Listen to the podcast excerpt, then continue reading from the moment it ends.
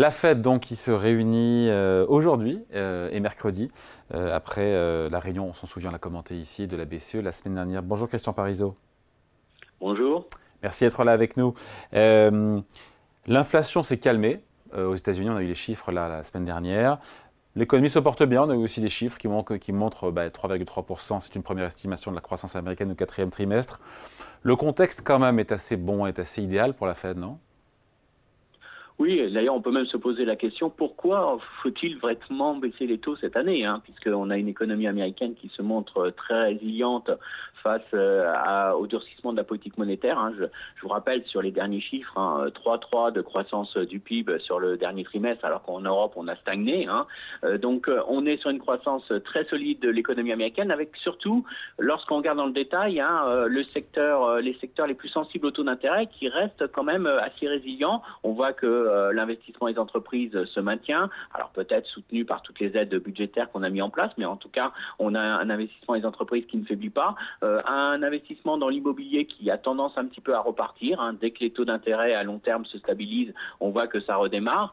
Euh, donc, je dirais que du côté de l'activité en proprement parler, on a un taux de chômage qui reste au plus bas historique, hein, à 3,7%. Donc, euh, la Fed, sur son objectif de l'emploi, atteint pleinement cet objectif. Elle ne peut pas considérer aujourd'hui qu'il y a une dégradation du marché du travail. Je dirais que la seule bonne nouvelle qui est idéale pour la Banque centrale, c'est que dans le même temps, on a un mouvement de désinflation qui semble véritablement se confirmer, qui est beaucoup plus fort. On est à combien Parce qu'il y a plein de chiffres différents, euh, Christian. Il y a le, j'ai vu l'indice PCE qui est très regardé par la Fed, c'est 2,6% d'inflation en décembre. Quel bon indicateur aujourd'hui à regarder sur les États-Unis?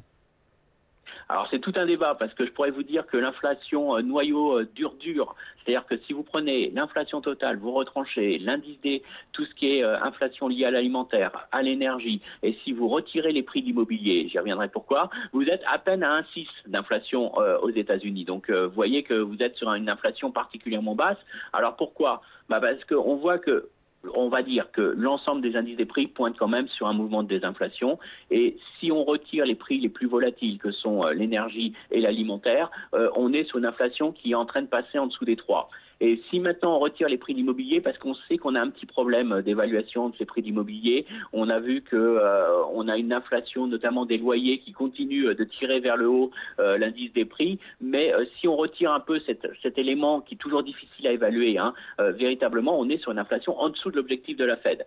Donc, on peut pas dire aujourd'hui que la Banque centrale peut être vraiment en stress. Alors, le seul élément qui peut vraiment la stresser aujourd'hui, c'est le fait qu'on a quand même des salaires qui progressent relativement rapidement euh, donc ça, c'est quand même un élément qui peut, lui faire dire qu'à terme, on pourrait avoir une réaccélération de l'inflation, mais il faut quand même euh, modérer. Hein. On n'est pas du tout sur des tensions euh, aussi vives qu'il y a encore quelques mois, donc ça se modère quand même. Et on a eu un book qui nous indiquait plutôt que les entreprises anticipaient des, des, hausses de salaire moins fortes dans les prochains mois. Donc voilà, c'est pas non plus dramatique. donc globalement, je dirais que je dirais que tout milite pour un statu quo de la Banque centrale américaine, puisque elle n'a pas de crainte sur l'activité et euh, sa politique monétaire pour l'instant n'étrangle pas euh, l'économie et on a un mouvement de désinflation. Alors la seule chose qui justifie aujourd'hui qu'elle puisse baisser ses taux, c'est le fait que quand même avec ce ralentissement de l'inflation, les taux réels effectifs euh, augmentent c'est-à-dire que mécaniquement, hein, si vous laissez inchanger vos Fed Food à 5,25 et que vous avez une inflation euh, qui est passée de 4 à 2, bah forcément vos taux réels ont augmenté instantanément et donc et c'est pour ça qu'elle doit accompagner cette... C'est pour ça qu'elle doit accompagner cette désinflation avec des baisses de taux. Qu'est-ce qu'elle va pouvoir nous dire? Encore une fois, il n'y a pas de surprise, il y aura un statu quo évidemment euh, euh, mercredi. Qu'est-ce qu'elle va pouvoir nous dire de plus? Est-ce qu'elle pourra éventuellement s'engager sur un calendrier ou pas?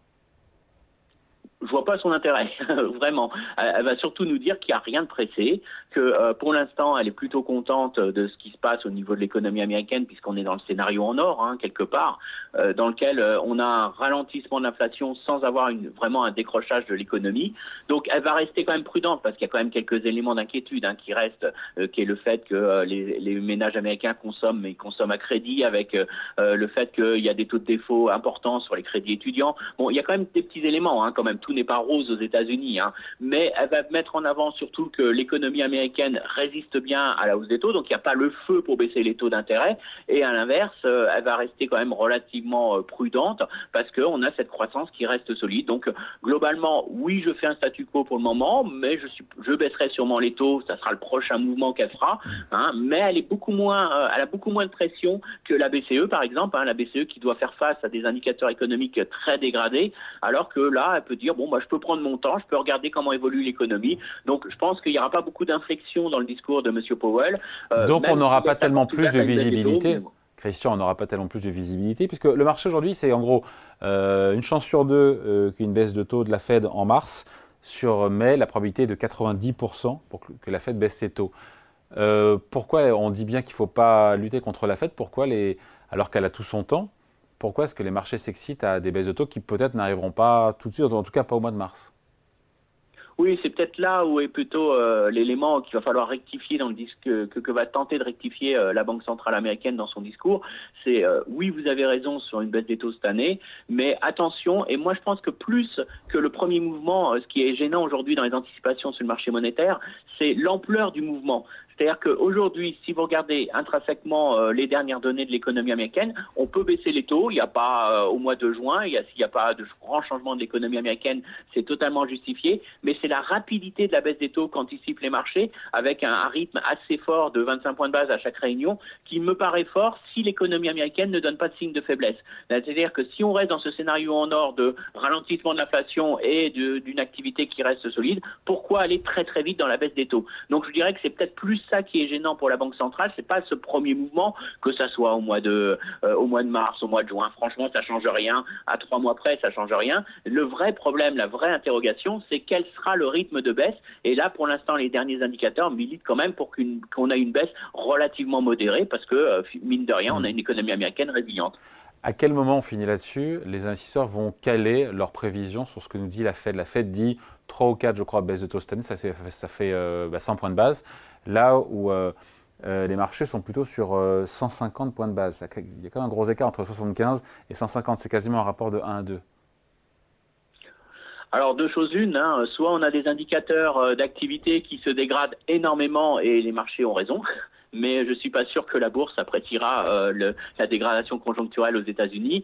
Soit éventuellement euh, l'activité reste assez solide aux États-Unis. Je pense pas qu'il y ait un scénario de rebond d'inflation, mais on resterait dans une économie américaine euh, assez solide. Et dans ce cas-là, les marchés vont devoir bien à un moment donné prendre en compte le fait que la Fed fera beaucoup moins, ce qui peut entraîner un petit peu de tension sur les taux longs et pénaliser un peu la bourse. Mais c'est vrai qu'on a du mal à avoir quand même le scénario idéal qui se poursuit indéfiniment, puisqu'à un moment donné, il y aura forcément une force de rappel. Alors je vais vous dire, comme le dira, va le dire M. Powell, on sera data On va dépendre des données, des prochaines données. Euh, alors la bonne nouvelle, c'est que c'est très dur aujourd'hui de vendre un scénario de récession.